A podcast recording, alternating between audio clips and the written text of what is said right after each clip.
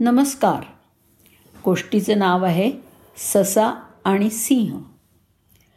खूप खूप वर्षापूर्वीची गोष्ट आहे. एक भलं मोठं जंगल होतं. त्या जंगलात सर्व प्रकारचे प्राणी गुण्या गोविंदानं राहत होते.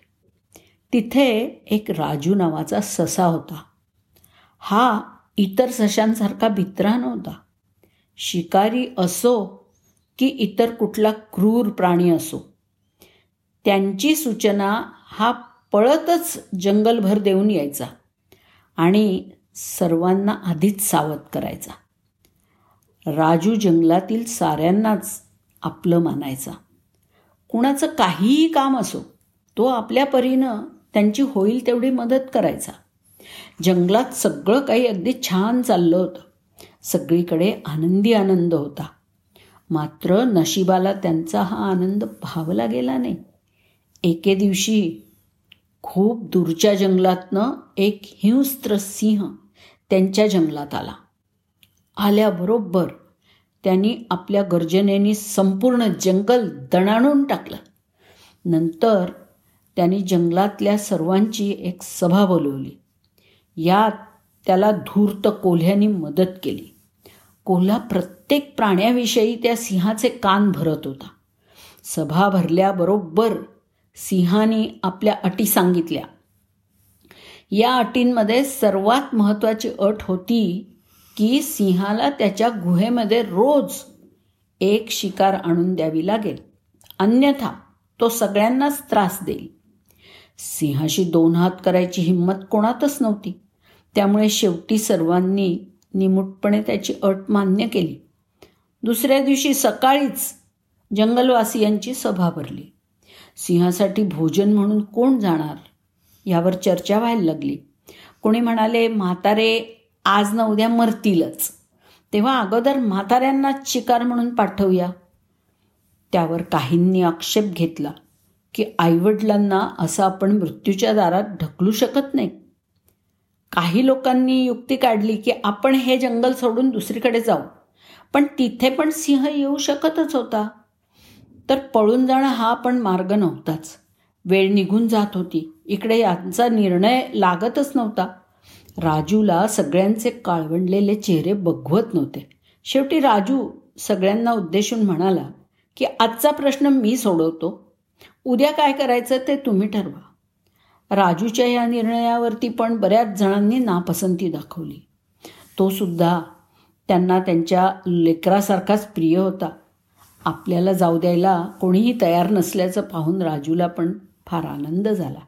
त्याला वाटलं की आपण धन्य झालो.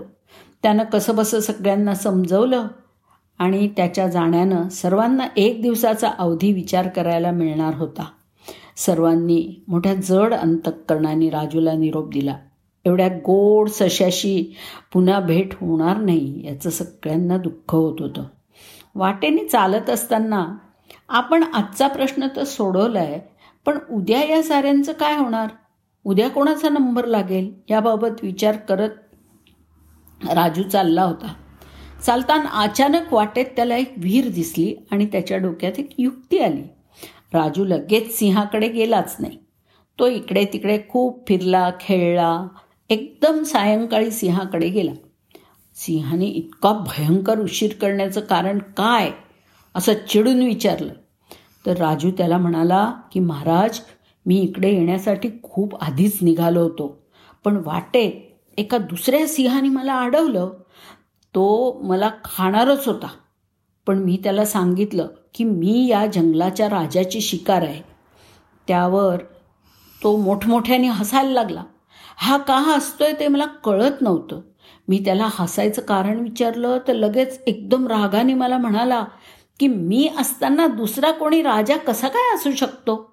या जंगलाचा राजा एकच मी.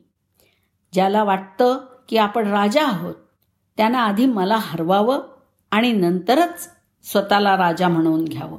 हे ऐकून सिंहाला खूप राग आला. तो राजूला म्हणाला की मला त्या सिंहाकडे घेऊन चल. आधी त्याला हरवतो आणि नंतरच राजा म्हणून तुला खाईन. राजू त्या सिंहाला विहिरीपाशी घेऊन गेला. सिंहाने कुठलाही विचार न करता लगेच विहिरीत उडी घेतली. आतमध्ये त्याला दुसरा कुठलाच सिंह दिसला नाही. आत होतं फक्त पाणी आणि दाट अंधार. काही दिवस त्या विहिरीतच उपाशी राहून शेवटी सिंहानं प्राण गमावले. राजू मात्र त्याच्या कुटुंबामध्ये परत आला. सर्वांनी त्याच्या चातुर्याचं खूप कौतुक केलं. तात्पर्य असं की समस्या संकट हा जीवनाचा भागच आहेत. त्यांच्यापासून पळण्याने काही साध्य होत नाही. पण शत्रू जेव्हा खूपच शक्तिशाली असतो तेव्हा शक्तीने नाही तर युक्तीने त्याचा सामना करायला हवा. कारण नेहमी शक्तीपेक्षा युक्ती श्रेष्ठच असते. धन्यवाद.